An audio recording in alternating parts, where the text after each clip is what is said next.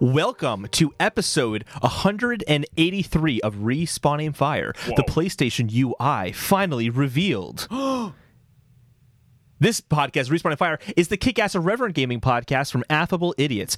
I am Holden Christopher Adams DePardo, but I'm also here with Chad, Michael, Adam, Christopher's, DePardo, Ennis. yes, and Holden.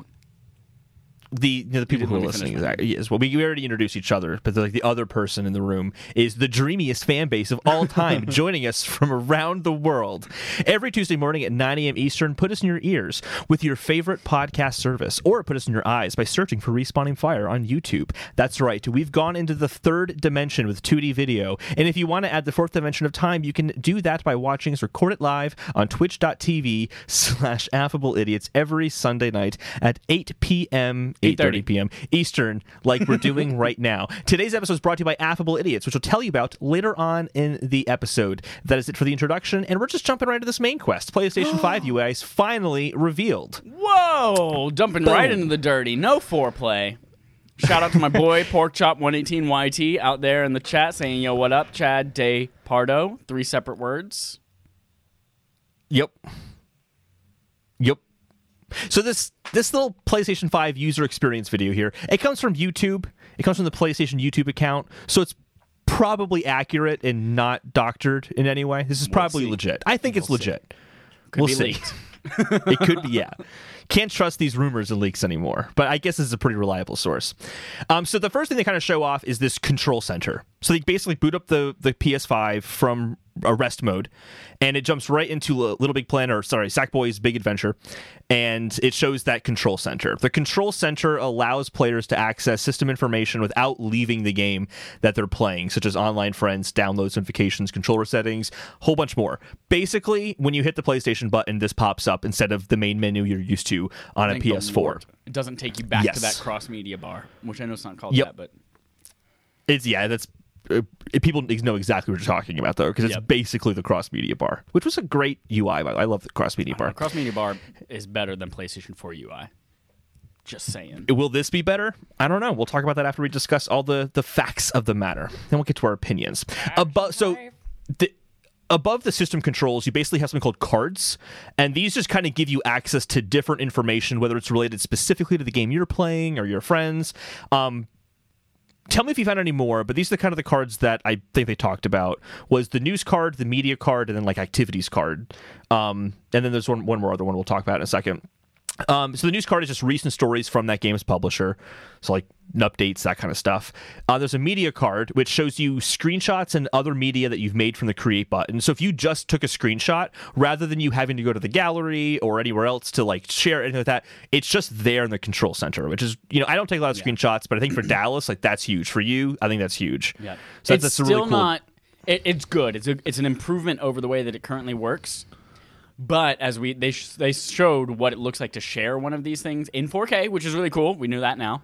Um, but it's still not as slick as Xbox, where you take a screenshot and it sends it to the Xbox app on your phone, and you can do whatever the fuck you want with it. I still Yeah. right now have to either tweet it or send it to a PlayStation message. Like I have to send you a thousand pictures and then go to my phone to the app Yep. and download a thousand pictures. which is why notifications are turned off. um, so many pictures. Um, yeah, it looks it, it definitely is an improvement, but they they've got to include that phone feature soon. Yeah, I'm Like, sure they just soon at least within this I'm like, generation. "Oh, why?" Yeah. So the the other one that I think is very notable here in terms of the cards is the activities cards, which they said quote removes barriers to gameplay. So it can display game objectives and a personalized time frame to complete. So it might be like, hey, here's this mission you haven't done yet, and we're estimating it's going to take you 10 minutes to complete it. Um, when you're selecting a certain activity, it jumps you right into that location of the game. There was like an extremely brief, like single second loading screen, and then he was at that level. Sackboy's at that level, able to play. Um, but then also, this is interesting. Um, PS Plus users get video hints related to the activity that you're looking at in that card. This is only for PS Plus users, which is basically for the the, the hard, most hardcore PlayStation fans, the people who play games regularly, are going to have access to this essentially. And it reminded me a lot of the Stadia kind of like Yeah. you know you can get the you know except this is actually going to be there at launch um, so they've already done it um, there are oops, you have something to say Yeah, I, this this feature I think is super fucking cool. It is from what it sounded like, it is an optional thing. Like it, it depends on upon developers actually going in and saying defining what Yeah. the activities are in their game. Um, also how long like the the personalized how long it's going to take you to, to complete the certain activities. It sounds like there's a little bit of the developer telling people how long and then it learning from you and your playstyle. So maybe like if the developer said this one takes 10 minutes and I took 15 minutes on it, then the next one that takes 10 minutes might probably suggest 15 for me instead as well. Um, but what I what I like about this video hints feature as opposed to the Stadia one, the Stadia one is I ask Google Assistant, how do I get past this level in Tomb Raider, and it finds a YouTube video that matches that level and it plays it. It could be anybody. It doesn't. Have, it's not an official Crystal Dynamics video. Whereas these are actually developed by the the developers themselves. They are the exact points that you're looking for, so you don't have to scrub through a video of someone going, "Hey guys, I'm here to show you how to get the best shit." But first, I'm sponsored by Doritos and Elgato, so uh, if you like and subscribe, so like it's exactly what you're looking for, and you can pin it. You can pin it to your screen in a picture-in-picture, or like a third and two-thirds view as well, so you can see your whole screen. Uh, super slick. Um, I'm very interested in this, especially for games where I feel like I I'm doing them for the experience and not for the challenge, and I want to just like if I get Yeah. stuck, uh, uh, especially on stupid fucking puzzles. I hate puzzles. Then I I'm going to use this feature a lot.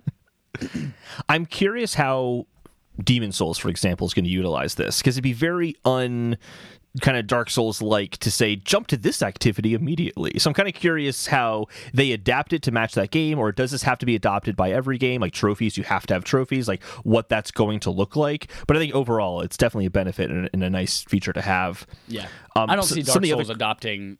There's no way they could say this boss battle is going to take you ten minutes. There's no way Exactly. they're going to be able to tell you that. So yeah, Yeah, that's exactly. going to be either almost nothing or like nothing at all for activities for that game. Yeah, yeah. Uh, some of the other cards can be put in picture picture, like you were just saying. Um, but there's also another card that this is really awesome. It tells you what your friends are playing. So you can either jump right into that game with them. If you're in a party with them, you can then actually see what like what they are playing as a video feed, as if you were watching them on Twitch or something like that. Right. And that's very cool. There are going to Um, be so many cool applications of that.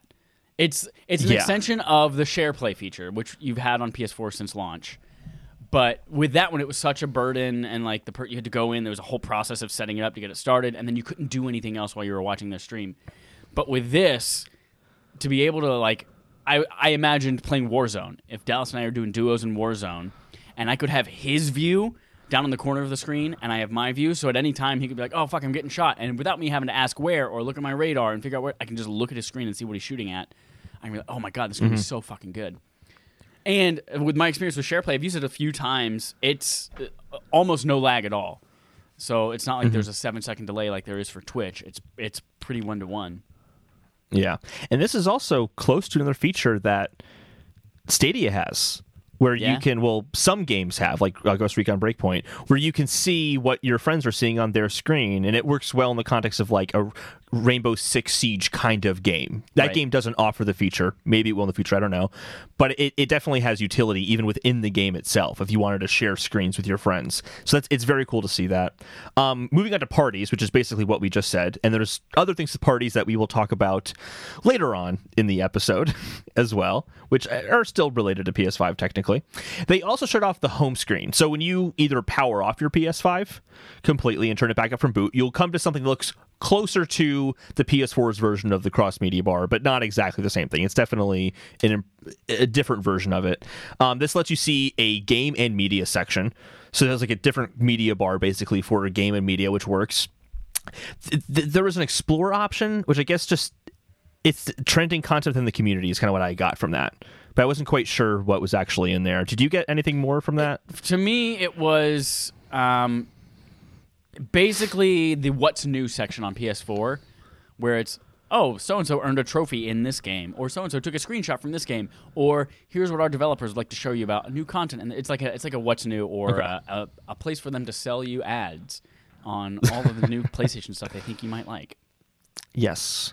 Speaking of PlayStation things you might like that you might want to buy, the PS Store is also in that cross media bar area, but it's not an app. It's like a part of the system. So I Thank guess you. how it works is like for example on Play- PS4 it used to be there was the media option in the cross media bar and then you would mm-hmm. go down and you'd see like Hulu and YouTube and like Right. all the things just kind of there. I'm assuming that's how it's going to work with the PlayStation Store. They didn't really go in depth with it. They just kind of said it's a separate it's built into the system now so i think it kind of remains to be seen how it looks but it basically the impression i'm getting is it's snappier and much faster to get into the store And I the point. assume there will be things like if I go to the Explore section and I see, oh, Holden just posted a really cool video from Dark Souls.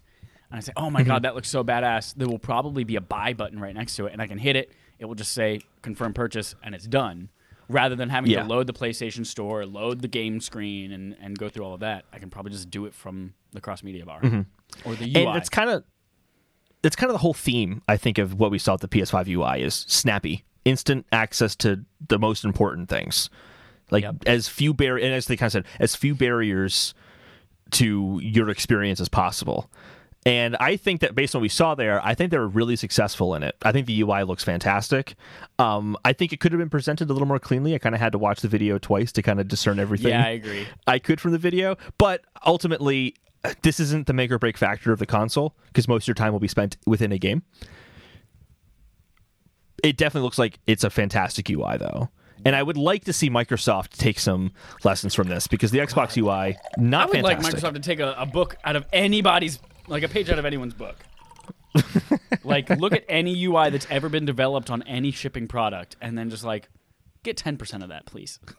ten percent of it. Uh, one more little factoid on this uh, PS5 UI is that you have a dictation option now because every DualSense controller will have a microphone built into it, which is really handy. I don't like using D-pad keyboards. They're terrible. They're And they feel awful. so 2005. Anytime Yep. that I have to do it. Anytime that I'm like sharing something to Twitter, like a screenshot or a gameplay clip, I feel like to write the 30 characters of whatever I'm going to do, especially if it's a hashtag, takes Mm-hmm. four minutes and is awful. So overall, are you happy with the PS5 UI? Are there any like dislikes or strong Uh, likes about it? Like, kind of where are you?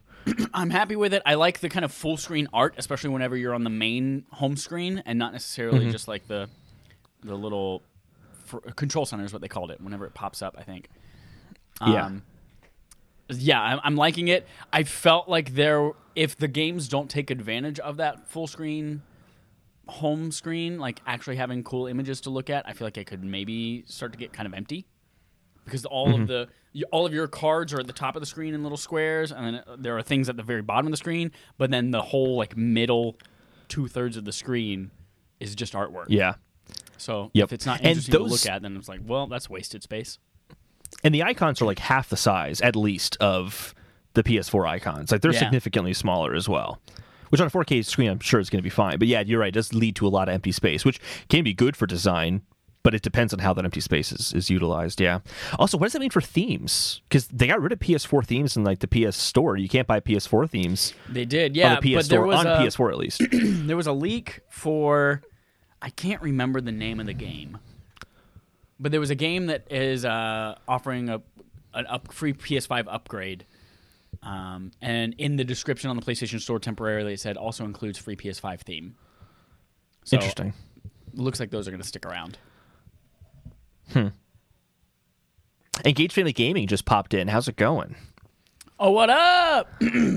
It's Steven Oh, Dutzman. If anyone doesn't know who some- Engaged Family Gaming is, language. it's Steven Dutzman. We got somebody calling us out on language. I don't think we spoke anything other than English in here. I think it was just English, yeah. And we well, do not advertise ourselves as a multilingual podcast. No, we don't. Uh, we we would like to release a Spanish language version of the podcast, but we'd have to learn Spanish, and that wouldn't. Hola, Telemundo, la Ciudad de Mexico. I will see your dad in Well, Mexico. I would have to learn Spanish, I guess. Chad's perfect. Yes. Yo tengo jefes más grandes de un toro. Any additional thoughts on PS5 UI, Chad, before we move on? That thing is sexy. What else we got to talk about? we got upcoming on this episode, we got a few things to talk about. Phil Spencer had a really good interview with Kotaku, which had some interesting insights and then some things we kind of already knew about, which we'll probably skip over. Uh, we'll discuss our thoughts on the PS4 uh, 8.0 update debacle, and then we have a lot more stuff to talk about too. But before all that, we're going to get to our tried and true playtime. Chad, what have you played? I see. I have a question actually. Okay. You have PS5 games listed on here. What, does that What? mean? Um, curious. it- I didn't play any PS5 games, but I wanted to include a story about the PS5 games, so I put that there to remind me. um, in fact, I will do that right now. Uh, did you mention? Uh, hold on, uh, Steven in the sorry, engagedfamilygaming.com says in the Twitch chat. Did you mention how awesome it was that they managed the du- to dual purpose the UI video with a Sackboy video preview? Ooh, that's so meta. I don't. I don't think I even paid attention to that the first time. Dope. No. Um, I didn't notice. We'll have to watch it PS5 again because I've already seen it a few times and I keep missing things. PS5 games. Are you ready, Holden? no, Two weeks ago, I think it was two. I'm not ago. ready, Chad. I'm not ready. It ready. doesn't matter. I'm still talking. You can you can join me when you're ready. All two right, I'll weeks ago, up. I sent you a link. I figured out how to pre-order PS5 games digitally on the PSN, and you have to do it from PlayStation.com, not store.playstation.com, which is backwards. I assume at this like web store update that's like removing the ability to do old shit. I assume it's adding PS5 functionality this week, and that's why they're doing the overhaul. But for now, you have to do it from PlayStation.com. And so two weeks ago, I sent you the link so you could pre-order Dark Souls and whatever the hell else you were gonna pre-order. Demon's know, Souls. Or Just no Uh, Dark sorry, Souls, Souls. Right. remake. And I only pre-ordered Spider-Man Mal- Miles Morales Ultimate Edition, and I did that as a way of saying, "Cool, I've got that. It's locked in. I'm gonna give myself some time to breathe and not just instinctively buy everything." because there's so much coming at launch for PS5 that I just want to play it all. So fast forward to yesterday, and I bought everything. I bought every single game. I gave all my money to PlayStation. I have now Spider-Man Miles Morales Ultimate Edition. I have Sackboy's Big Adventure. I have Destruction All Stars. I have Demon Souls. I have Godfall. Um, there's got to be something else I'm missing. But uh, all all I'm saying is that I waited two weeks. I don't have Bugsnax yet. Steven Dutzman bought weeks. Bugsnax. Oh, So, like, fuck. he's way cooler than you. He is. He's fucking coolest podcast dad ever. Um, yeah, so I waited two weeks, and it turns out that I do still want all of those games. And because of that, I took a um, I'm taking a week off of work when the PlayStation launches. So I'm gonna play all of those games. I'm thinking I'm gonna stream them too. So I think this week I'm gonna buy a capture card, figure out that whole setup, and I'm gonna stream a lot of shit. So get ready. Bookmark twitch.tv slash affable idiots. You're gonna see so much good shit. Personally, I'm very excited about Sackboy simply because we can get together and play it together. And I think that's totally, absolutely going to be game night that night because game night is the PS5 launch day, Yeah. Well, I'm not, I might it's also on PS5 PS4. day, but it's also on PS4. but I did not buy the PS4 version. But aren't isn't it the same thing? I don't know because there were two separate links. There was the PS4 one that brought you to the store.playstation, and then there was digital PS5 version. I think if you got Hmm. if you buy the PS4 version, you can get an upgrade. But if I just bought the PS5 version, I don't know if I can go backwards. I just bought the PS5 version. That would be weird. Like, is it's the it is the same game, right? Wow, that's strange. Maybe there'd be a Um, difference in how things load, which would make it hard to make it cross gen for uh, well cross generation play at least. I don't know. We'll find out. Science. That'd be weird. That'd be weird. So I'm V excite, V excite. But I also played a couple of other things. I played Horizon Zero Dawn some more. I just got to the part where you figure out what Zero Dawn means. So I'm V excited to continue on that journey. Why are we playing that? Because it's our barf game. Backlog accomplishment with Respawn and friends. It's where we play a game from our backlog that we should have played, wanted to play. Uh, it's a classic that we never got around to. Um, and the, the last two months has been Horizon Zero Dawn. We are recording that barf episode on November 1st. So if you are playing along with us, or if you've played it before and you want to send us your thoughts, you have until the end of the month to do that. So I won't talk more about that until then. But the last two things I wanted to mention are Destiny 2, surprise, playing that some more. We are uh, BD, as the kids say, balls deep. I've decided the kids abbreviate it as BD now, and they still say balls deep. Uh, into the story content of Destiny 2. We've basically given up on Festival of Lost, and we all just paid the money to get the cool looking costumes. And um, we just played Curse of Osiris, which was the first expansion, and then Warmind, which is the second expansion. We have two more to go.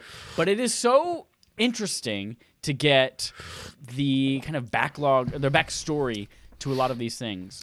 We realized some of these missions in these storylines that we passed on several years ago actually went on to become strikes in Destiny. So, like, wait a minute, we've already played this, but there's so much more context around it too, which was really nice to see. Um, so that's cool to kind of see why things are the way they were, why we're doing this strike. So I'm excited to do the rest of that. But Matt's gone for a week because surprise, Matt from Rhode Island, Rhode Island is how I just said that, got married yesterday. Congratulations to our boy. Uh, and he's the third per- Woo. person in our fire team, so we've got to put that on pause for a week. Oh, okay, you guys I have will one more reconvene thing to again talk soon. about. Ghosts of Tsushima multiplayer update. Oh, how was that? So I played that when it launched. We played four player. Um, it's basically it's controlling territories, and so it's a bunch of different levels. You go in to a level, and there are three areas. So there was a, a shipwreck, and there were, you have to defend the ship. You have to defend the beach. You have to defend this other area, and it's just waves. It's horde mode. It's wave of 15 waves of enemies, and you just have to survive as long as you can. And uh, so it's like, oh, enemies are over at the boat. We have to go over to the boat and defend the boat. Enemies are over here. And then there's boss waves and shit. And Ghost of Tsushima did not really grab me when the single player game did. Like, I, I enjoyed the combat. I enjoyed the world. It was beautiful, but it's just something about it. I don't know what it is. It just didn't hook me. Um, and I, it was so easy for me to just like, oh, something else came out for a second, and I forgot about it. We'll never return to it. And then this came out, and it was the multiplayer was it was fun. I had a good time playing with it. But I there's like progression in it too, separate from the main game. It's like okay, cool. There's like items to unlock, there's inventory, there's skills, and all this kind of stuff. But I just didn't feel. It just I don't know something about that game just doesn't click for me. But it's it's fantastic. There's there's four player those kind of things, the horde mode that I mentioned, and then there's also like new co op story missions that you can do two players at a time. Um, and Dallas and Brent played those. I didn't play it, but I don't know. It's well executed. It's great. The gameplay is great. It's fun, but something about it I just yeah, I don't know. I, I just can't get into it. I'm going to return back to it once I get a PS5 because I have, an OG PS4. So when I, when I go back to PS5, I'll have 4K, I'll have 60 frames per second, I'll have things that I didn't have on PlayStation 4. But yeah, I kind of I feel like Dallas and everyone's going to be very mad at me. It didn't really stick with me either. Like I don't think it's a bad game, but I, and I was really enjoying it and was playing a lot of it when I was playing it. And then it's one of those things where after I stopped playing it, I, I wasn't feeling that yearning to go back Yeah. It- it's nothing about the game necessarily, but I'm gonna give it another chance on PS5.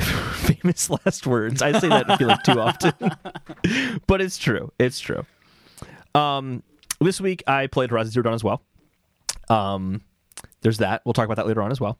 I played Horizon. Um, I played Horizon New Horizons. What I was just about to say, which was not what I did. I played Animal Crossing New Horizons more because I've been hardcore back into that game lately. Like I said last week, I'm revamping my whole island. I I basically likened it to uh, jazz last week and saying I'm That's just kind of going with it.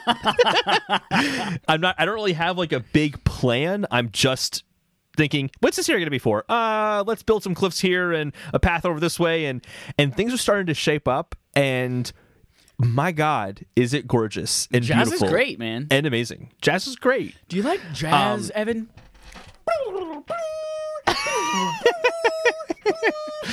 What's that? Is that uh Bruce Almighty? Bruce Almighty, yeah. Yeah. So I'm having a blast doing that. It's a lot of fun, but I, I came across something in Animal Crossing New Horizons, which seems Porn? Really dumb. Not porn, but it seems really stupid. You can only have eight set of stairs and eight bridges. You cannot have more than that. I know it's weird. Why? That's And so stupid. The pr- the problem I ran into is that there are two points on my island where I have a set of stairs that go up two levels of cliff, which means I'm using two sets of stairs as one set of stairs. Yeah. And that eats up half of Quarter my of stair allotment. yeah.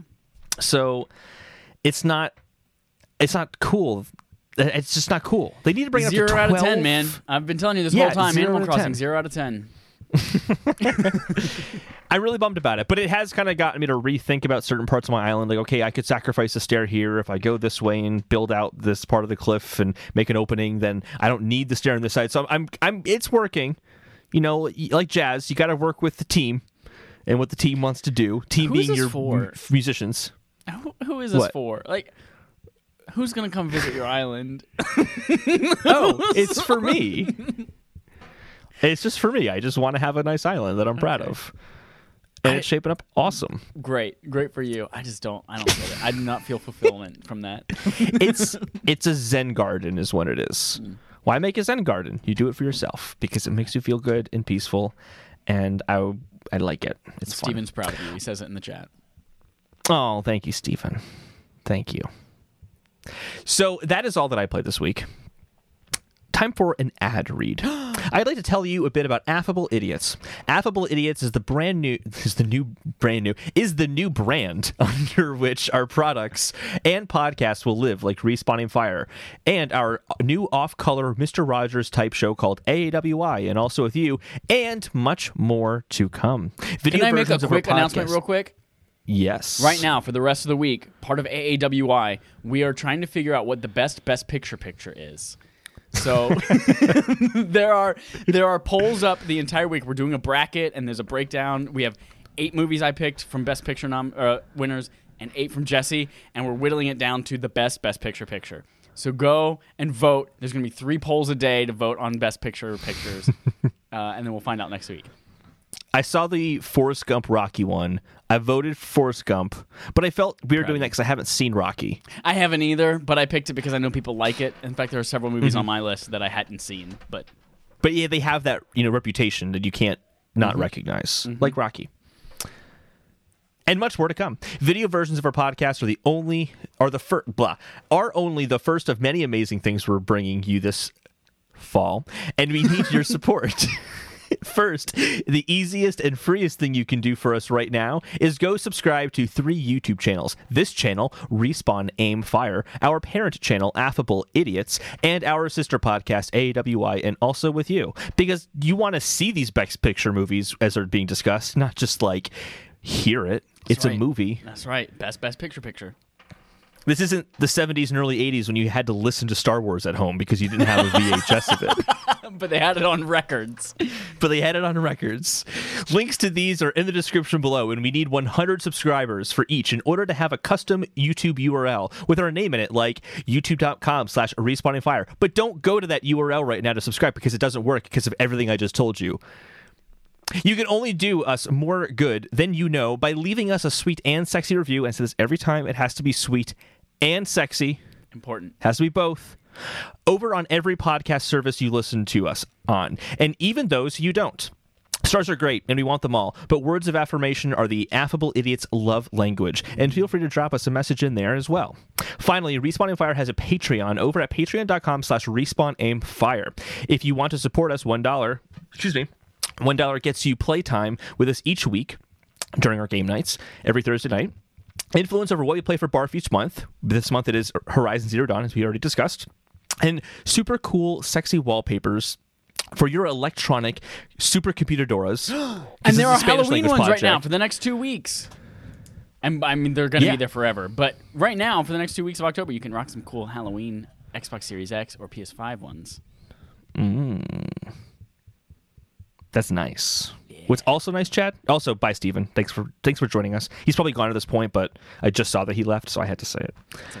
Speaking of awesome stuff, like Steven Dutzman, and Engaged Family, pod, family Gaming, blah, Engaged Family uh, Gaming podcast, the quest log this week is beginning right now with the. Microsoft quest log. Xbox boss Phil Spencer on Series X launch, Halo Infinite, and Bethesda. This is all from an interview with Stephen Totilo. Totillo. I'm not sure you Portillo's. pronounce his last name. What was that? Stephen Portillo's. Stephen Portillo's. Stephen Portillo's from Kotaku. Uh, the first thing that Phil Spencer and Stephen Portillo's talked about was the Series X and Series S. I was joking. And I know you know that, but I didn't expect you to keep running with it. So uh, it, it wasn't an interview like you see a lot of times where it's like what Phil Spencer said, then what Stephen Pertillo said. It just was like his summary. What Stephen Pertillo's summary is. Uh, you you've opened the door. it's not going to end now. So this is what Phil Spencer said. He said that in terms of Xbox Series X versus the Series S and kind of making a comparison, Phil Spencer believes that all units of X and S will sell out this year, with the X being the main attraction because of early adopters. But by the end of the generation, he thinks that Series X, Series S will be the bigger seller, which I think makes sense. Yeah. Um. Oh, by the way, let's do this point by point because these are actually some big topics to discuss. We'll Yeah, do that Series X, Series S, and then we'll move on after that. Um. Spencer also was asked to compare the units since he has both models. I'm so lucky that he has both models. Right? I bet did he had to pull a lot of Who strings knows? to do that too. Uh, he probably knows someone at Microsoft.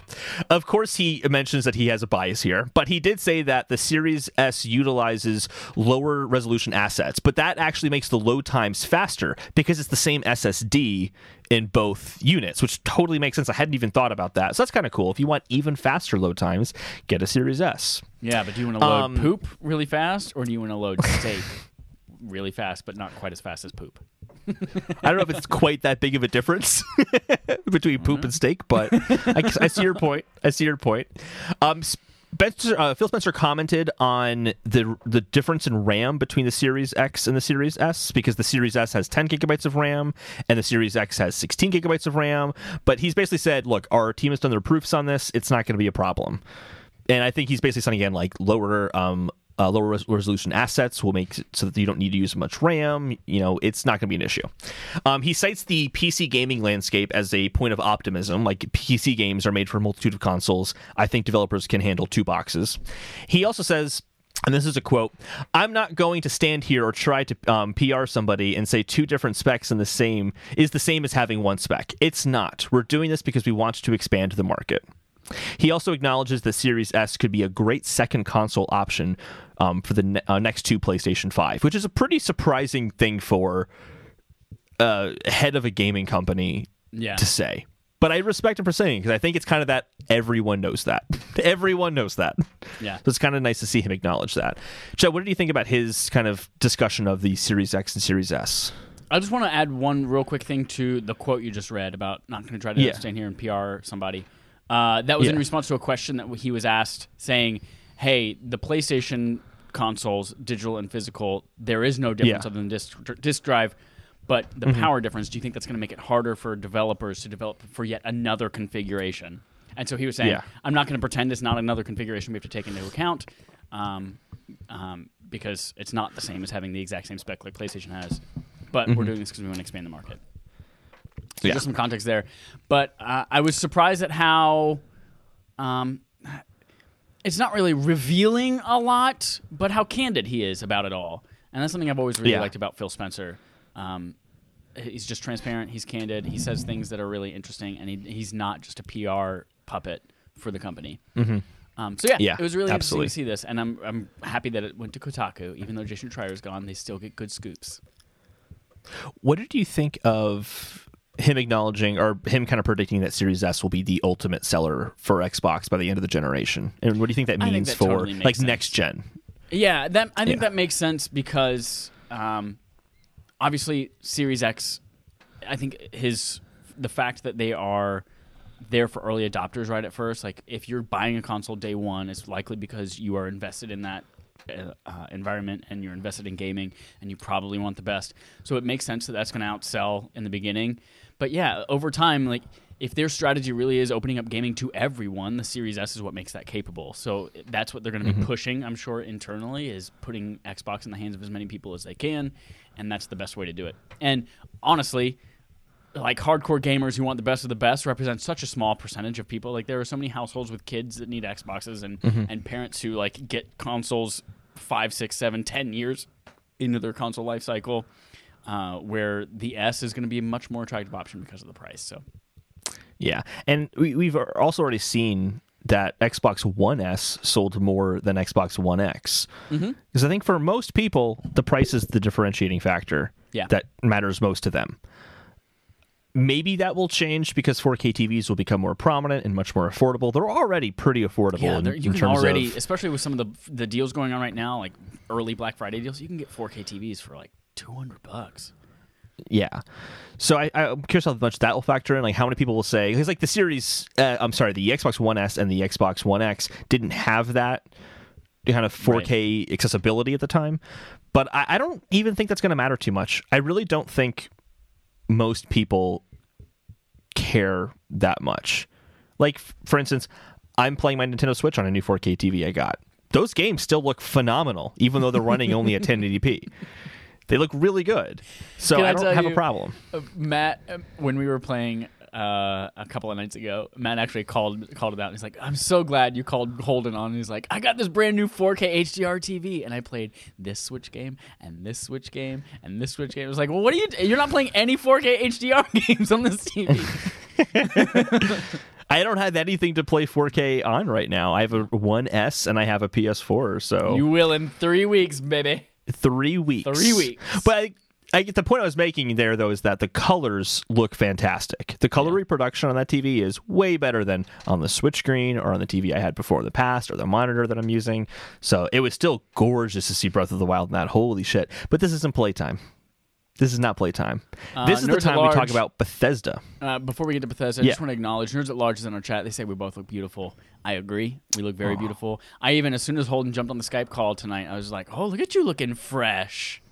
Look very If you wanna fresh. look at But them always looks fresh. Uh, Halloween. I look like a deadbeat Halloween most of the time. Oh yeah, Holden told me he showered for the first time in weeks today. Yeah, five months. I showered in five it was. months.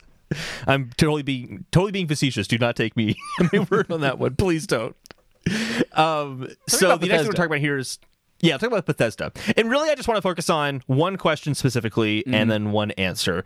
And I, one thing I'll say, I think that what's really funny about this answer here is that I've seen headlines that say the opposite con- came to the opposite conclusion. Right. And I think that's what's really interesting about this quote, and I'll kind of share what I think about it afterwards. And I'm assuming Chad has some thoughts as well. The question from Stephen Totilo's is: Is it possible to recoup the 7.5 billion dollar investment if you don't sell Elder Scrolls 6 on the PlayStation?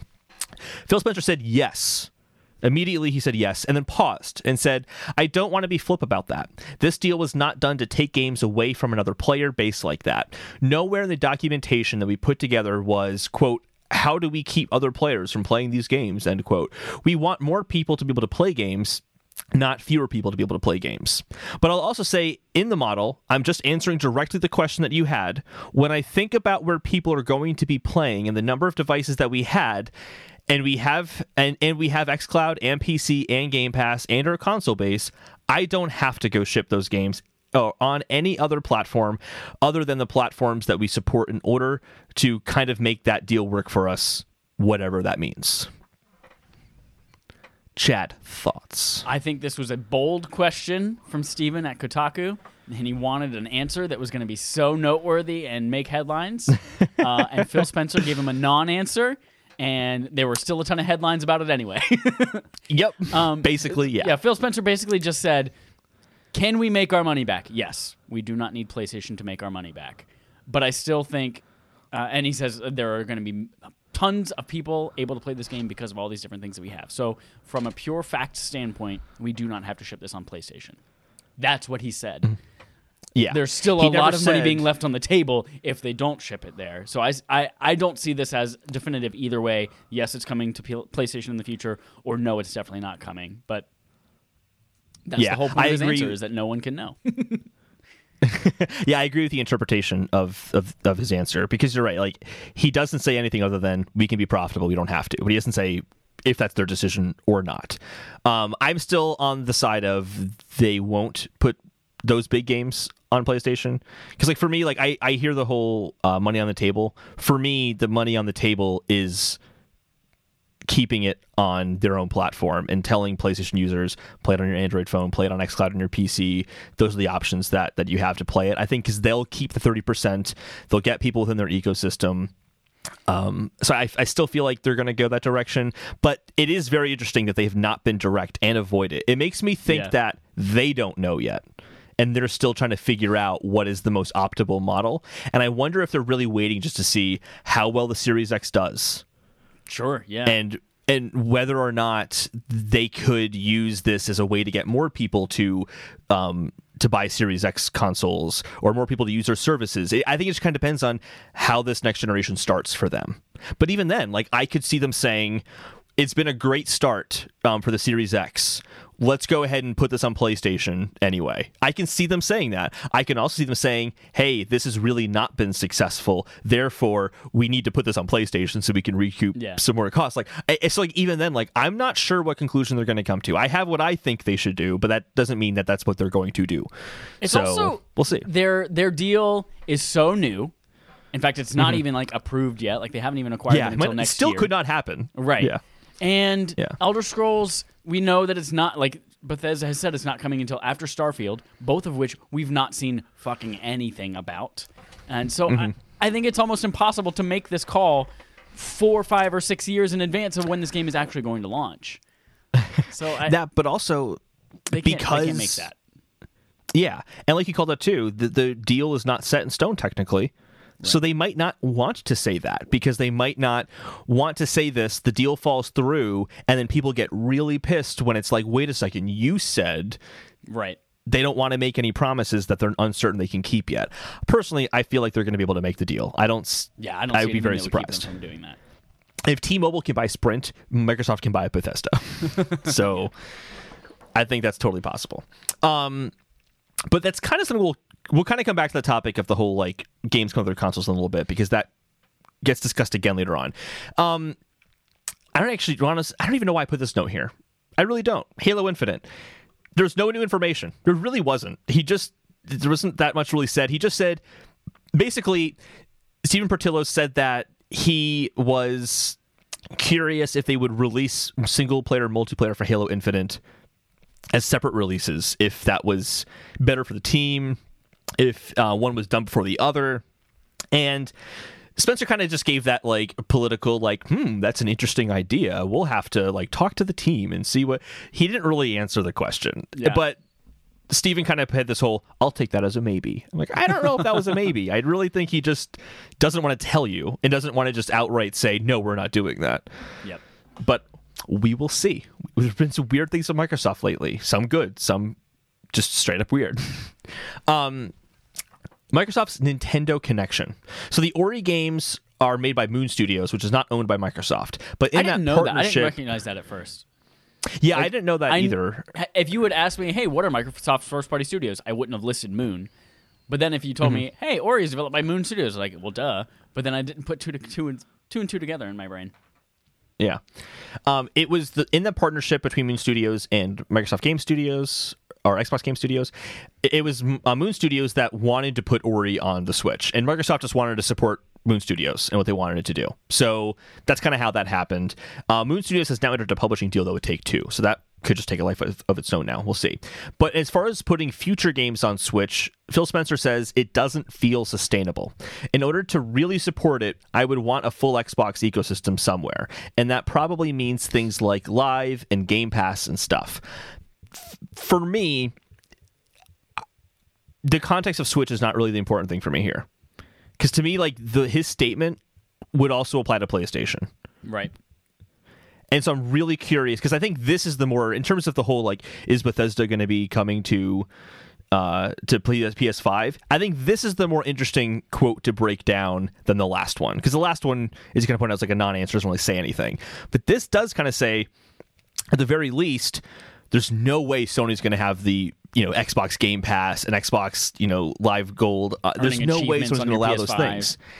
Yeah. So to what degree would Microsoft say, well, we can't have our achievements on Elder Scrolls 6 on PlayStation 5. We can't have ga- an association with Game Pass and getting it through Game Pass on your PlayStation 5. Would that be the thing that stops them? Is that why they're not talking about it because they're trying to seek a deal with Sony to allow Game Pass on their system? And like potentially, I don't know, a lot of speculation, but I think this is an interesting quote. I'm curious what your thoughts are on it too.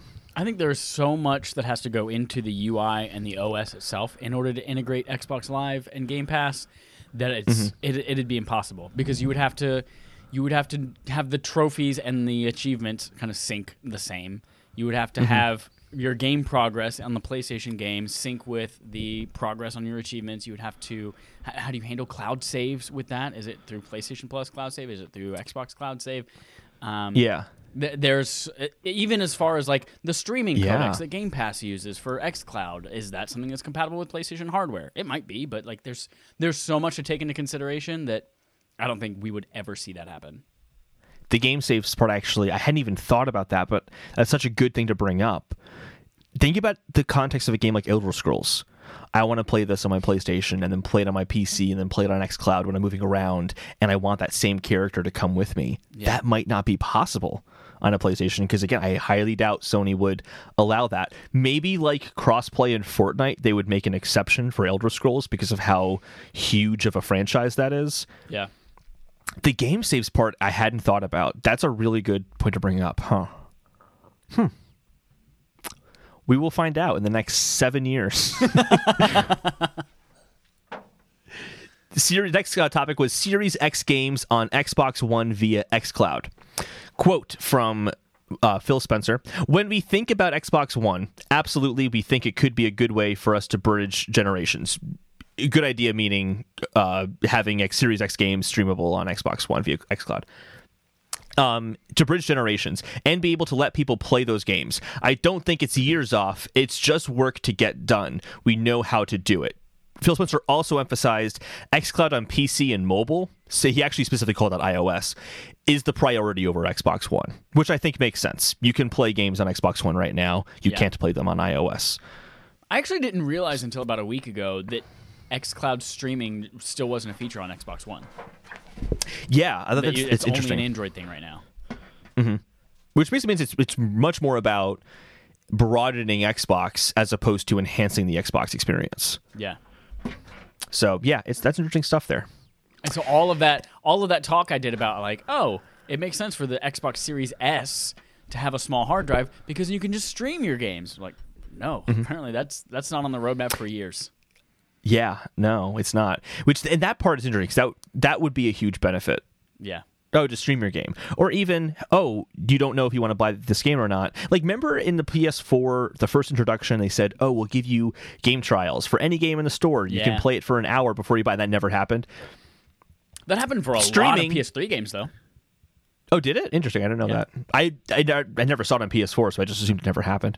Um, it'd be interesting if Series, uh, or really just Xbox in general, had that feature because of XCloud. It's kind of like, why not? Yeah. Makes sense. Kind of like Timers like aren't hard to Netflix write. and like, I wonder if this is going to be good. Play the first few minutes. That fucking sucks. Let's watch something else. Maybe they don't want to do it for that reason. they want you to buy the game or to get a uh, Game Pass. The there are also some miscellaneous questions kind of at the end, and there are some I didn't think were that important, but um, there are two that I thought were important. Let's start with the less important one first. Banjo and Conker returning. Uh, Spencer was asked about that directly, and Spencer just said, "Hey, look, that's up to the developers and the studios themselves. We don't go to two studios and tell them." This is what you're making. We want Banjo back. Make Banjo for us. That's not how it works, which is kind of cool to hear. Yeah. The other one is Uh, about- sorary yeah, about that one real quick. Uh, Yeah. That's that's cool to hear that it's it's up to the developers to say we're interested or we have a passion for making blank. But I'm also wondering, does that mean that as a company, I'm sure there's some level of this, but as a company, does that not mean like, hey guys, we're missing a uh, third party or a third person platformer. Somebody has to make that. One of our 25 studios has to make that. And if none Mm-hmm. Yeah. of them say me, then they're like, well, are they, do they just say cool i guess we're not going to have that or do they actually do say well somebody needs to and we're choosing you uh, so i'm, I'm Mm-hmm. sure there's a little bit of a balance of both but they also might have to greenlight projects still. Like I'm sure Yeah. if you know uh, Rare came up to them and said, "Hey, we would love to make a new Tetris game," or like they'd be like, "No, we'd really need you to make a big AAA game, like no Tetris." um, I'm sure that, and I don't know that I'm just speculating and I'm assuming here, but which would make an ass out of uh, you and me. Uh, anyway, um, what was it saying? Right, that Rare will come up to them and be like, "Hey, here are three projects we potentially want to work on: a ba- new banjo game, or this first-person shooter, or Sea of Thieves 2." And then Phil Spencer and the team kind of go, "All right, we're thinking that banjo would fit best right now." That's also a possibility, but that's still the developers coming up with their own Yeah. answers or their own projects. Um, either way, it's cool that he respects the developers like that. Here's the question I think is was the most important in the in, within the miscellaneous ones future Xbox models will they ever support faster SSDs to compete with the PS5? Direct quote from Phil Spencer. I think like you've seen in past generations, that we will iterate on hardware. We've already started, right? Our team doesn't uh, go away, and we kind of lock the spec. Some of it is cost. That's always the important thing. How do you drive down the cost of the console in the parts that are there, but are also just um, looking at areas in terms of what are the next iterations that you might do? It doesn't really answer the question specifically, but leaves it open, and that could happen, I think. Yeah. I think when they when they decided on the SSDs that they were going to use, it was probably before they found out exactly the specs about Sony's. And now they say, mm-hmm. oh, we're a little bit behind. So I'm sure that's taking priority a little bit in whatever their next iteration might be. But I, am sure it's not driving everything. Like, we need to make a new console right now because we need faster SSDs. But I'm sure that yeah. obviously, as he's just said, we've already started, right, on our next version. Um, yeah. Yeah. And 2.0 of these or 1.5 of these will have probably faster SSD in it. Mm-hmm. I also don't think that the SSD, like it, the SSD, is a great feature for PS5. Absolutely, because of the PC market. I don't think that it is necessary for Microsoft to immediately try to ramp up their hard drives to a faster SSD. Yeah. I don't think it matters that much. It's a really important feature. It's just an important feature in the context of when we look back, we'll recognize PlayStation 5 did it first. And this is now the standard of gaming. Not necessarily that it has to happen next year, otherwise, Microsoft is doomed.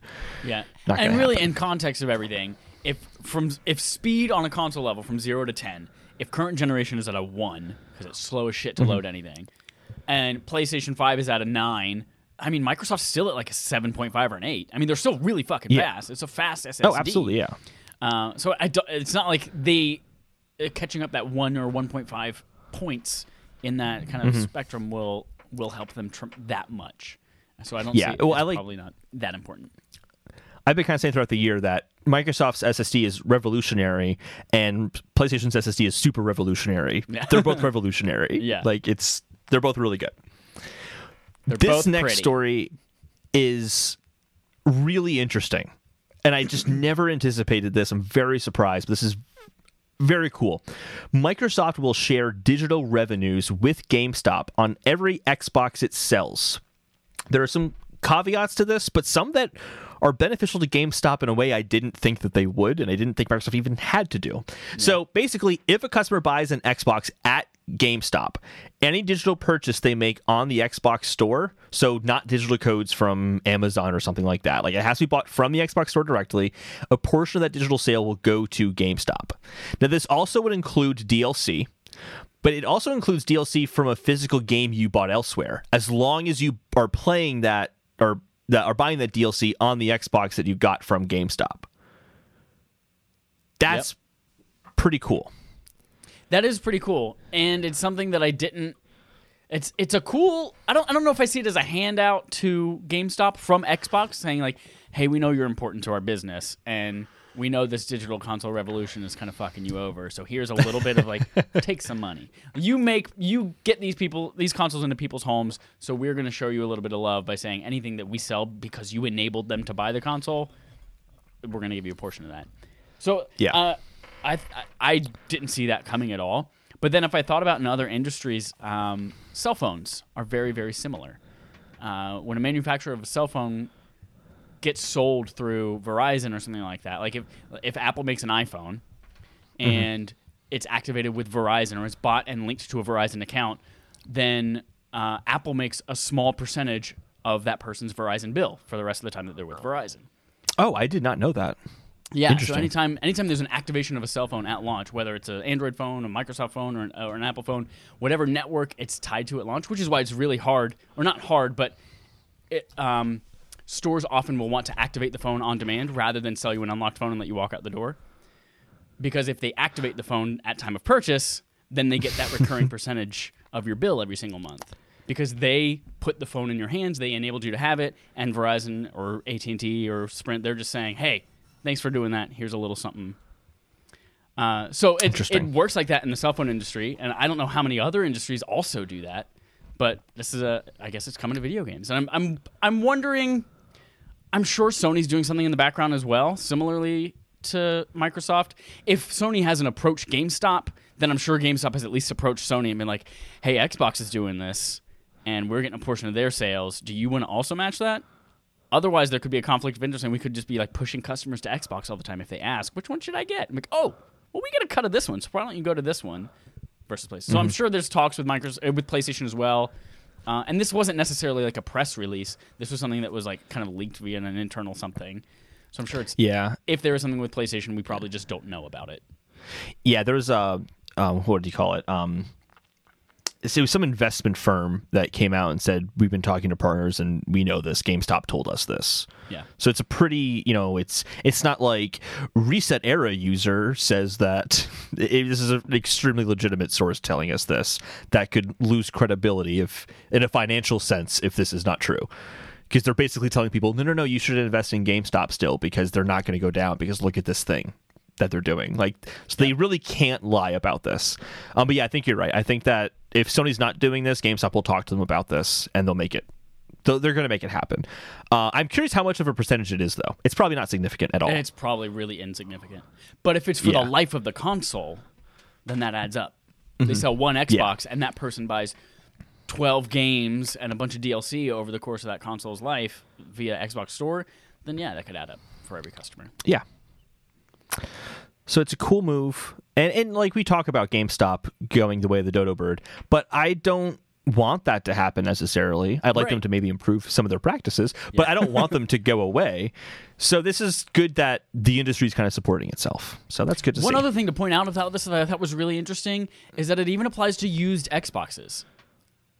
oh, so some- that I did not catch on. Yeah, if That's somebody bought it at Walmart, Very surprising. trades it in at GameStop, and then GameStop resells that Xbox, then it, they get a portion of that as well. That's surprising because I can see with total justification Microsoft saying no, this only applies to new Xboxes that were purchased Right. in your store. So that's really cool, interesting. I wonder how they track that. Then they must It's be got to be based on serial number. it's gotta be based on serial number. But I didn't think that GameStop was pulling the serial number and reporting it back to Microsoft on used consoles. Maybe that's a I new thing they're it's doing a new now. thing based on this deal. Yeah, Because there was something it's when I not read the when they read the article, it was when they mentioned the pre-owned thing specifically. Uh, they said GameStop will report these serial or will report these consoles to to Xbox as they sell them. Okay. Yeah, because a company being able to track which store a new console is bought at is not hard. I used to work in customer service or technical support and it would literally say, oh, here's a serial number. Cool. This is the day you bought it. This is the store you bought it at. Not like the address of the store you bought it at, but Like you bought this from the, Target. like, you bought this from Yeah, Walmart. exactly. Yeah. So companies can already do this. This isn't that hard. And this is why serial numbers literally exist, is to track where that product was manufactured, shipped from, and sold at. So, I also Um, one time, just anecdotally, like I got a I got a video game that I already had once for a birthday, but I didn't have a receipt with it, and so I went to go return it at another store, and just, I just guessed which store it was. like, oh, we don't even have this this UP. Like we know that it's the game, but the UPC on the back of it is different. It was a Target UPC instead of a Best Buy, and I tried to return it to a Best Buy, and I was like, oh, Hmm, didn't interesting. know that was a thing. Let's move on to the Sony Quest log. We're going to talk about this PS4 8.0 update. Just start off with what the features are. The PS4 System Software Update 8.00 launching today says Sid Shuman at PlayStation Blog. Can do a quick little rundown here. It's got parties and messaging improvements. So basically, it's going to integrate both of the apps together, so you can like be in a party and then text chat within that party at the same time. And send screenshots. kinda links and that kind of stuff. Yeah, so it links those together, which makes sense. You got new avatars. I mean, they just beat James Cameron to the punch. They have new avatars before Avatar 2 came out. that was killer, Chad. Come on, that was good. killer. I mean, that was no Portillo's, but it was good. You can mute all mics from the menu. It has improved parental controls. Events and communities have been removed. So if you're in, in if you already have an older community, private community, Like our Respawn Aim Fire that can- community. like a Respawn Aim Fire one, yeah, uh, that can still be accessed. Older events, however, are gone. So no more. You can't see the events anymore. You can use an authenticator app um, for two-step verification now, and then PS4 Remote Play is now just being redubbed PS Remote Play, obviously because PS5 is going to support it. And these features here are immense and incredible. Everyone has Groundbreaking. groundbreaking. Everyone agrees this is an important, profound update that is perfect and impeccable. There's nothing wrong with it. According to this next headline that says PS4's 8.0 system update messed with parties and fans are annoyed. Oh, so not what I just said. This has Yeah. been a mess. this whole thing has been a complete mess. There, let's just Um, say there are two things that I noticed about this update, and both of them I hated. Everything else I didn't even realize was a thing. So here's the list of issues according to J- uh, Jordan DeVore's article from Destructoid. The list of issues include friends list won't open. It's struggling to load. It just it gives you an error message when you try to look at your friends list. Um, that's currently being looked into by Sony. They've made a statement about that. Party issues. Um, so basically, because parties and messages are based on groups now, you can't just make a new party that invite players as they come and go like you do currently. Uh, it, instead, several groups need to be added for each kind of permutation of which friends are in that group. Or, you know, we have to have one for me, you, and Dallas. We have to have another group for me, you, Dallas, and Brent. I'm honestly kind of confused about this. Am I getting that right? Because that seems really fucked up and strange to me that it would even have to Um, work that way. Yeah, so you have to know who you want to game with that night while you're playing. You have to know, all right, I want to game tonight with Holden, Dallas, Matt, and Brent. And that's who I want to invite to my party. And if you don't include someone on that, that group, whenever you create your party, then uh, they can't even see that you're in a party or even see that you're online and talking with those guys. Um, they just see there are no parties for you to join because you haven't been invited to one. Previously, I was allowed to just create a party and not have to invite anyone at all to it, and then I could just set it so that people could jump in whenever they got online. So like, oh, Matt's online, he Yeah. sees I'm playing, he wants to jump in, great.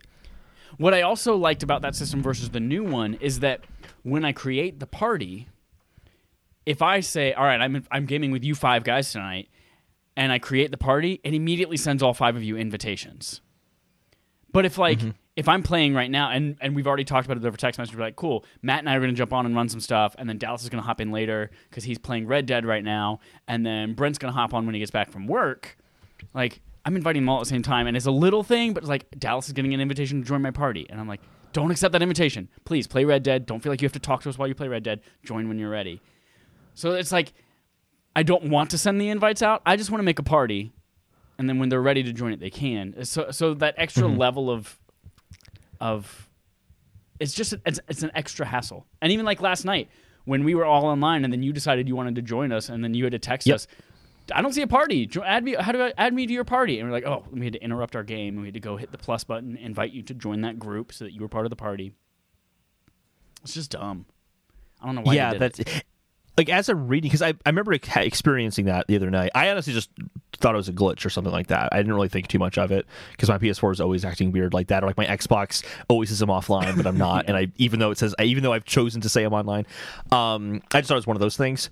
But what's strange to me is this is such an obvious step back. How did this get approved? That's why I'm reading this. I'm confused, and I'm like, is this a glitch or is this how it's supposed to work? Or it's very strange because last time you can make a party public or private, and that was it. And this is going to make it difficult for game nights for us now. Exactly. Because it, like, for example, like, you know, I'll text you and be like, hey, Chuck, I'm going to be 15 minutes late. I can't then just go and jump into the party, Right. Or if we aren't which is how it's like worked if- before. Of our all of our patrons, if we don't think to invite them all to it, like the other night we were playing Among Us. I didn't know Joel was going to Yeah. join in in Among Us. Uh, Granted, that's Discord, but in that similar situation, an hour into game night, somebody decides I'm going to jump on and join these guys. Well, they can't just do that. They have to Mm-hmm. Yeah. somehow get our attention via Twitter or text message if they have our phone numbers and let us know, hey, I want to join you. Luckily, we created a community, and our community, for the time being, is still there. So I think we might still be able to create a community party chat, and then we can just invite people, like Mm-hmm. people who are part of the community, can automatically jump in. We'll have to experiment with that for game night, but yeah, it's frustrating. Yeah. I'm hoping they're looking into it and trying to fix it. the other part is play together options are gone, meaning that you're basically at the mercy of in-game invitation options, and sometimes those options don't work that great. So I don't know. Do you guys have experiences with that in Destiny when you guys were playing together? I feel like I never really used the play together. Like there, if you would go to a person's profile, like if you go to your friends list and click on a person's thing, there was a button to start a party with them. There was a button to request to share their screen, and then there was a button to invite them to your game or something like that, or join their game. And I feel like I mm-hmm. never used that. I always use in-game stuff anyway, which might be why it's frustrating sometimes when it doesn't work. But There There was also a uh, question about privacy. So there's a security pop up. Um, The security pop up makes it seem like Sony is collecting all party chat audio for quote safety moderation. However, Sony clarified that this is basically audio that's only sent to Sony when someone files uh, something for review, like "Hey, I was harassed in this party," Right. and then Sony can pull the audio from that and assess it to make sure that they're not about to ban someone who wasn't actually doing something. Right. And the, it's important. A couple of things to note. One, you can only do that on PS5. So you can only report somebody on PS5, uh, but you can be you can have cross-gen parties. So that's why they were. That's why the message popped up on PS4 this week. Uh, it went live early as a mistake. Like we weren't supposed to see that message pop up yet until PS5 launched. But um, for anyone who's like thinking, "Oh my god, now everyone's going to be hearing all of my audio the entire time I play, or I have to watch what I'm saying." First of all, you shouldn't be saying offensive shit because you're a person, you're a human being. But um, if you're worried about at any moment anyone could do things, the report feature on PS5 is a 20 minute segment. So that you choose, like, hey, Holden harassed me. He called me a doo doo head. And these are the 20 seconds where it Common happened. phrase for me. yes.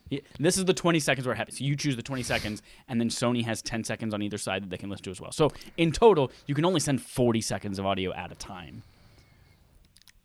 But yeah, it's there, It's not a there concern. to, to keep people from harassing others, which I'm I'm in favor of. It's um, it's kind of a weird. It's kind of a weird privacy thing where it's like, I wish there was an opt-in because like I, I understand it and it's helpful and people shouldn't be harassing others online but also i feel like if i if i now if i want to use the feature at all i suddenly have to opt in to consent to being able to be sent to sony at any time. I don't know. It feels like there should be a middle ground there somewhere. But i'm not a, an engineer. I'm not a i don't make privacy policies so. Yeah, I guess for me, I'm not super concerned about this. A because I don't, I've never, I don't harass people. it's not something I you call commonly me do. a doo-doo head in that story that i just made up And I think if okay, can you imagine if somebody got that? Like Holden called me a doo doo head, ban him, and to listen to a forty second clip. Um, yeah, I, I just feel like I'm usually playing with my friends.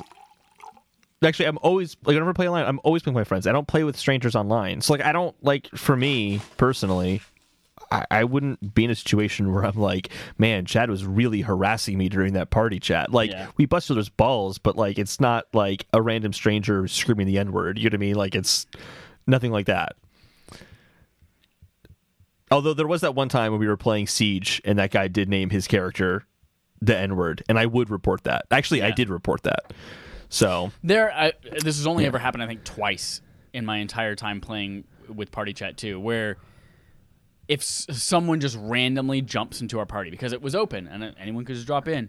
So like, Yeah. I assume we were playing online. They saw one of our screen names and they just jumped into our party and then they just like jumped in and said like, "Oh, hey, you guys are stupid. You're so stupid," and then they immediately bounced. And it's like, yeah, I, gu- I, I guess if that happens enough, if you play like the wrong kind of games that are toxic and that might happen a lot to you, this is a great feature.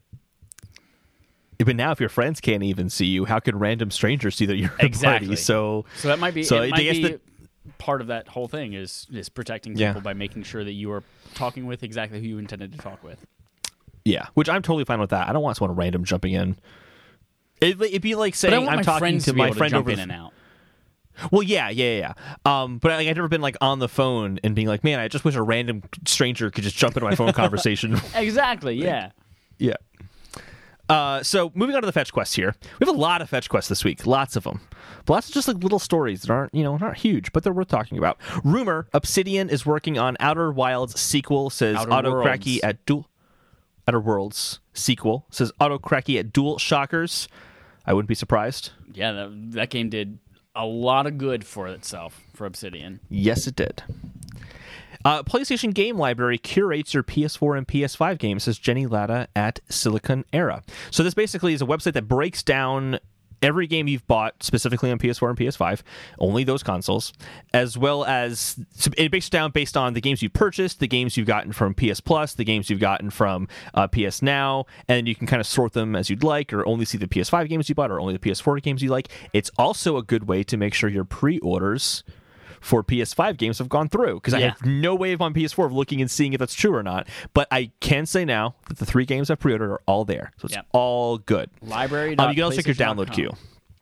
Yep. What I what I actually like about that is, um, I probably will never use this feature, but if you look in your library, it will it will specifically tell you, oh, here are all these games, and it will have a little symbol if it's from your PlayStation Plus. Like if I got that free with PlayStation Plus, and that's important because if I ever decided that I wanted to stop playing for PlayStation Plus, I need to know, oh fuck, what am I not going to be able to play again? And I need to go in there and say, oh, oh, I got that from PlayStation Plus. I should probably buy that real quick if I want to be able to play that afterwards. So it's, it's nice that it kind of delineates those for you. Uh, with PlayStation Yeah. now, I have no. Maybe it's only download because that's like 700 plus games. I'm sure it doesn't integrate the whole library into your library. Maybe only ones that you've like started or downloaded. I don't know. Probably, yeah. This is a cool one, little here. Uh, PS5 design decided two years ago, but the time since then has been working on integrating the uh, liquid metal cooling. That's from Chandler Wood at PlayStation Lifestyle. So that's kind of cool to hear. Basically, I mean, it, the article kind of goes in depth with the tech there, but basically, they're trying to find a way to cool it, considering the CPU always has a constant. It's always running at the highest it can, as opposed to having a variable frame rate. Yeah. And so they basically wanted to have a cooling solution that worked in those kind of situations. So that was kind of cool um, I was to hear. also I was listening to for the first time since quarantine started. I listened to an episode of Easy Allies, and um, they were talking about this a little bit. They were talking about the unbo- or not the unboxing, the the Teardown. teardown, yeah, of the PlayStation Five. And they mentioned this that it was two years they'd been working on the liquid cooling, and that there are usually so many on a consumer level product. There are so many things that can go wrong with liquid cooling, with liquid metal cooling, like uh, having to replace the liquid metal because it, something happens to it over the lifetime of the product. And obviously, as a PlayStation Five, we're not going to be doing that. But as a consumer, as a PC, you might have the know how to do that. But also that apparently one of the things that goes wrong often with liquid metal is that it might like leap or seep out the sides of things, and so that Sony actually patented something in the last couple of years, uh, some kind of shield that keeps it from from leaking out as well. when I yeah when I found out about the liquid metal. And then I actually went to my GameStop where I pre-ordered it. I'm like, can I put the warranty on this? Because I didn't. I'm like, I'd like to have the warranty on this because this is a dangerous thing. Like, it's very cool, but it is finicky, and it could be problematic. So I'd like to be safe on that It, one. it makes me feel better that they literally they spent several years literally just working on this one, not just working on this one feature, but that they devoted time to to making sure they got this right, and they have patents for all of these kind of things Excuse too. Yeah. Joe Biden set up his own Animal Crossing island for the presidential campaign. I went to it today. You did. And I did, yeah. It's a very, very well designed island. It's extremely clever. Did Joe Biden get more than eight stairs? Did he get special Uh, concessions? I mean, he couldn't have possibly had more than eight stairs. Once- Well, a lot of the islands actually cut off to you because they kind of just wanted to focus it in this little town that Mm-hmm. he kind of put. Well, I'm sure that a uh, volunteer or employee of his campaign Yeah. made, not specifically Joe Biden. Um, and it's kind of this one little section, but it's he said it's very well designed. Uh, it's definitely in that kind of tier of the five star, like look at my five star Animal Crossing island, like video you see on YouTube. Like it's of that quality. Uh, one of the cool things I want to note about it is if you walk to the very back of the island, they use the museum and then put some things in front of the museum so that from the perspective you're at, it looks like the White House and that's that's Ah. really cool. Um, and they this is why they kind of cut you off from certain parts of the island because they don't want you to be able to walk up to that Yeah. and kind of see that it's like so it's very well designed. Uh, I'm I'm pretty impressed. The dream code for it is available uh, online for if you want to go there and check it out yourself. it's pretty cool. It's well done. Speaking of well done, Marvel's Avengers DLC and next gen versions delayed, says Matt Purslow at IGN. No, because well they done. got to like, cook them so that they're well done. They Exactly. take them off And- raw. Exactly. And you know, it's it's it's okay to delay something. We should not be mad at developers for delaying things. So well done. It takes balls to come out and delay something as opposed to releasing a subpar product. So both the Kate Bishop DLC and next gen upgrades have been pushed to 2021. Crystal Dynamics also issued an apology, issued and apology. I wrote an apology and an and are not the same words. uh, also issued an apology and acknowledgement that the launch of Marvel's Avengers quote does not align with Crystal Dynamics' value of craftsmanship. Um, so to kind of make up for this, if a user logs into uh, Marvel's Avengers between October 22nd to November 5th, they will be given uh, 1,500 credits, 7,000 units, 250 upgrade modules, 200, 220 DNA keys, 20 DNA keys, and then a, a Sierra Garza inspired nameplate. Chud, I don't play Avengers. Does, Mm-hmm. does that perk, or are those little, uh, like, you know, Oh, a thousand handouts? Those A thousand percent. Good. Right now, I'm on the grind. Well, I haven't I haven't played since uh, I got frustrated with all the bugs and stopped Mm-hmm. playing. But the the biggest thing keeping me from reaching max level with my Black, Black Widow is upgrade modules. So giving Oh, me okay. 250 of those things, I think is probably going to allow me to get almost to max power level. And then 20 DNA keys. That was actually one of the things that was broken for me. Is I would do all of these things that are supposed to reward me with DNA keys, and I wouldn't get them. And so having 20 of those, it's gonna be nice, which allow me to get more upgrade modules. Anyway, all of this is being said. Like, I'm glad they're working to make it better. I'm glad that um, the next gen, when it launches on next gen, is going to be nice. So it's probably the next time I will play it, aside from upgrading my Black Widow here in the next couple weeks. Um, they did launch a new activity today, Tachyon somethings. That uh, it sounds cool. Brent played it. He said it's, it's pretty dope. So we might jump in for a day or two next week. But in general, it looks like I'm waiting till 2021 to play more Avengers, and I'm excited. I'm excited to play whatever they have next in it because I really did enjoy playing that game for sure. My question to you is Are you going to wait for Destiny 2 now? Because Bungie revealed the next Nope. gen Destiny 2 dates and details, and you're not getting those next gen updates until December 8th. So you won't get the 4K, you won't get the 60 frames per second or the field of view slider until then, but you will still get the faster load times and cross generation play. So you're still playing it when Beyond I Light comes out anyway. to stop playing Destiny 2.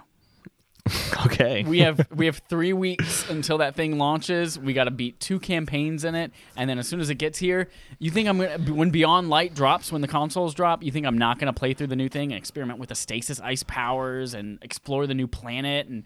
I'm not gonna wait for Well, a I- little extra bump in resolution and frame rate to do that. I just thought you'd want to make time for your Animal Crossing village because you really want to work on that and have been having to put that off. Here, here's my official stance on Animal Crossing. I don't like Animal Crossing.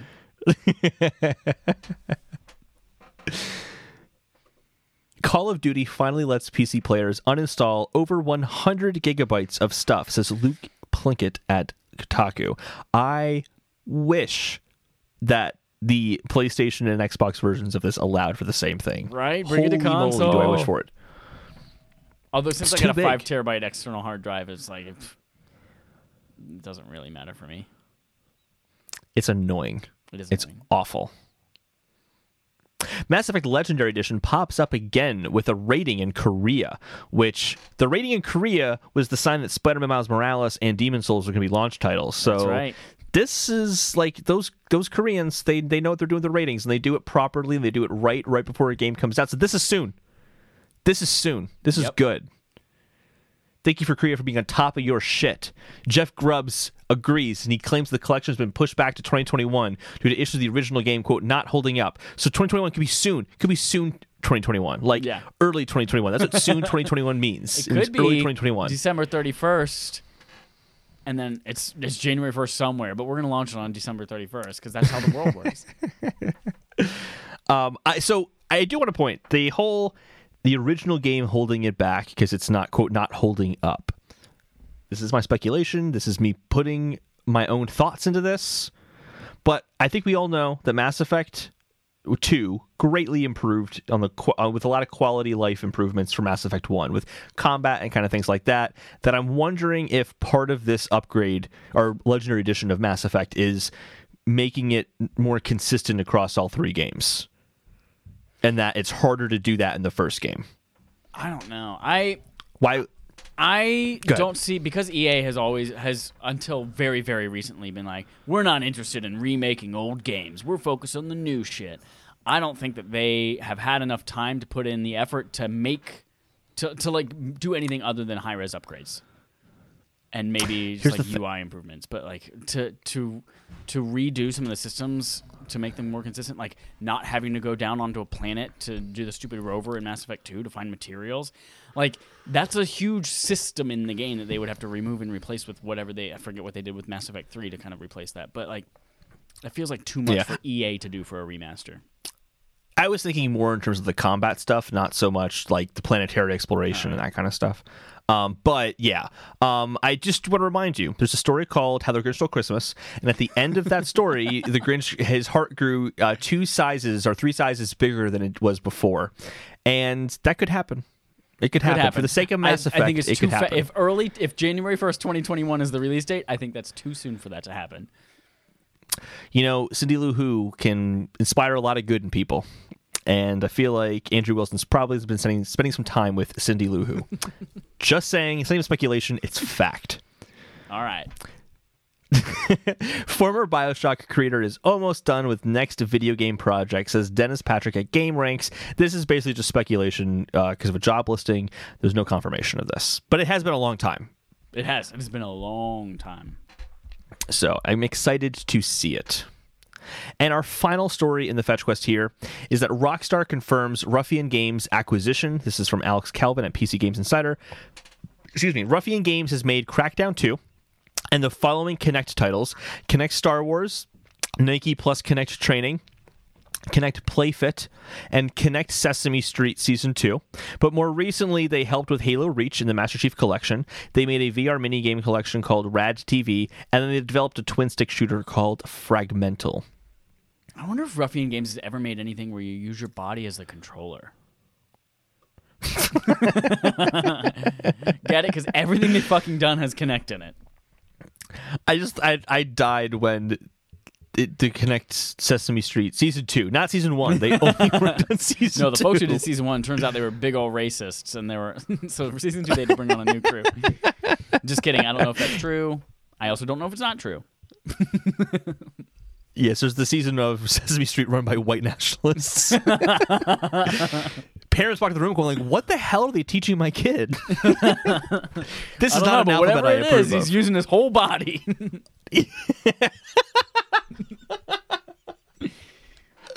That is all the stories that we have for the week, which brings us to Game on Game, show. Show. The game on our gaming show where we play a game called Game On, the gaming show on a game show. Game, game, game, game, game, game, game. Holden, to play us out tonight, we have an episode of Quiz Me, Captain. It's me, Margaret. I was trying to think also called the Holden Humiliation Hour. a little bit, but here there are some things. There's some things. We're actually because it's Halloween month. We're gonna say Quiz Me, Captain. It's me, Satan. That's what we're gonna call it instead of Margaret. There's one caveat Uh-oh. in here, in that I've given you a chance to redeem yourself. I have included somewhere in these four rounds a repeat question to see if you've learned from your mistakes. We'll see. I'm gonna I'm gonna re-emphasize Holden Humiliation Hour. Let's Dallas do it. said in the chat, this is his favorite game. You're welcome, Dallas. All right, here we go. So, quiz me, Captain. It's me, Satan. First round of four rounds, 30 seconds long. You have to answer a question that usually includes describing a list of things or, or making a making a list. First round, See. 30 seconds. I have my timer in my hand. Con leche. Are you ready, Holden, for first round? Quiz me, Captain. It's me, Satan.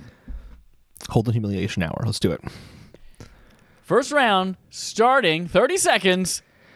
Now, name 10 non flying type Pokemon. Pikachu, One, Raichu, two, Squirtle, three, Bulbasaur, four, Charmander, Five, Charizard, Nope. Charmeleon. six. Oh, Charizard can fly. Yeah. Um, 15 Togepi, seconds. Seven, Entei, eight, um, Shellder, nine, five seconds, and um, uh, Goldeen. 10. All right, very good. That was right, close. 28 seconds on that one. There's only like 10 of them, right? So I named all 10 Pokemon that can fly, right? That's why it was so hard. Very good. That means you move on to round two. Again, if you get through all four rounds, you get a super secret prize. If you do not get through all four rounds successfully, you still have to go through all four rounds, but you just don't get the super So- secret prize. Here's the thing I don't think there is a super secret prize. I think There is so confident is. I'll never make it to There the always end. is a super secret prize, and it's usually made up on the spot. So if you win, I don't know what it is right now, but if you win, you will get that super secret prize. All right, second round. Round two is 60 seconds. This has multiple questions in it. You have to get through all the questions in round two within 60 seconds in order to progress to round three. Are you ready, Holden, for Quiz Me Captain? It's me, Satan, round two. Round two, Holden Humiliation Hour. Let's Second round, 60 seconds on the clock, starting now. What is Shuhei's last name? Yoshida. Say Dragon Ball Z Budokai Tenkaichi 3 three times. I hate you. I didn't learn my mistake from this one. one more time. Tell me one more time. Dragon Ball Z Budokai Tenkaichi 3 three times. Dragon Ball. Fucking hell! I can never remember? It. Dragon Ball Z Budokai Tenkaichi 3. Dragon Ball Z Budokai Tenkaichi three. Nope. Dragon Ball Z. What the fuck? Why did I? How did I mess You up that? What did I mess up? not Tenkaichi. Tenkaichi. Okay. Dragon Ball Z Tenkaichi. Nope. Budokai. Budokai Tenkai. Ten, fuck you. 20 seconds. Dragon Ball Z Budokai Tenchai Tenkaichi. I can never get it. Just skip this one. Just skip seconds it. Just, just skip it, Satan. Just skip it. You technically have five seconds. No. And skip it. We're to the next question. is up. Holden, you did not learn from your mistake. It is Dragon Ball Z Budokai Tenkaichi 3. I hate you so much. Oh man. Third round, you do not get the super secret prize, but you do get the responsibility of finishing the game. Holden, third round is 20 seconds.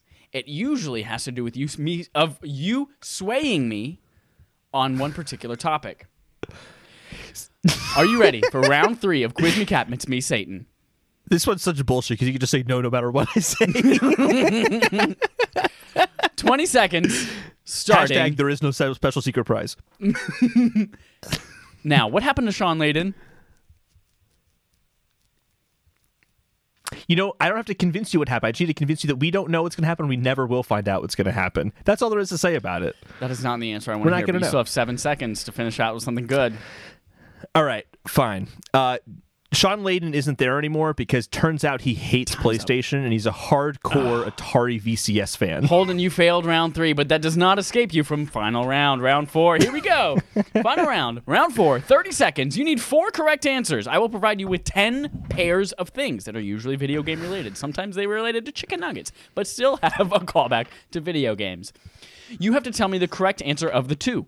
There is no prerequisite, there is no question, there is no context. One of them is just correct and one of them is incorrect. Are you ready for the final round? Hashtag there is no super secret prize. Uh, final round, 30 seconds. You need four correct answers. Are you ready? Four. Four. Quiz me, Captain. It's me, Satan. Final round starts now. Tabletop games or sports? Tabletop games. Hell yeah. DPD or DND? DND. No, DPD is Dallas Police Department. Come on, Link or Zelda? Link. Hell yeah, that's badass. Trump or Biden? Biden. Hell yeah. Nathan Drake or regular Drake? Nathan Drake. Yes, very much so. You got four. That's four correct answers. Very good. And a flip off Fuck the, you. the bird. Congratulations, Holden. In 23 seconds, you won the final round. But again, you failed 50% of the game, which means you do not get the super secret prize. Maybe you will next time. Will we see the return of Dragon Ball Z Budokai Tenkaichi 3? Who knows? But you better learn how to say it before it comes back.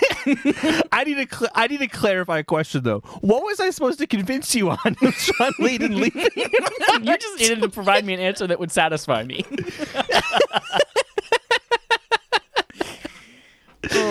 that is it for Game on Game Show, and that is it for episode 183 of Respawn Aim Fire. You have a responsibility uh, as a listener and watcher of this show. The first being go support us everywhere we need supporting because there are cool things that I want to bring to you, and I need to know that you want them, and your support is how I know that. So subscribe to us on YouTube, subscribe to us on our podcast streams, uh, give us a review, rate us five donuts. Good burping. Uh, thank you, burping. That was a wimpy burp. Um, It was a good burp. I'm probably gonna bring these things to you anyway because I just want to do them, and but I would just really like to know that you care. And uh, other thing, Horizon Zero Dawn. If you've played it before, that counts. If you're playing it right now, that counts. Whether you finish it or not. Oh my god, I am just like almost burp throw up during this. if you are playing it, whether or not you've played it before or whether you're playing it right now, uh, send us your thoughts on the game um, via email, respawnaimfire at gmail.com. DM us at respawnaimfire. Uh, we want to know so that we can discuss it on November 1st when we talk about the game. There is also going to be some kind of thing that we're going to figure out right after this about how we handle the games we play for November and December. So check out Patreon for that. Patreon.com slash respawn aim fire. Did I miss anything? Go to No. Burger King where you can get for five dollars, sorry, four ninety nine. You can get a ten pack of Burger King new spicy chicken nuggets. Uh, so do that. and until next time, here's our usual sign off: Dragon Ball Z Budokai Tenkaichi three.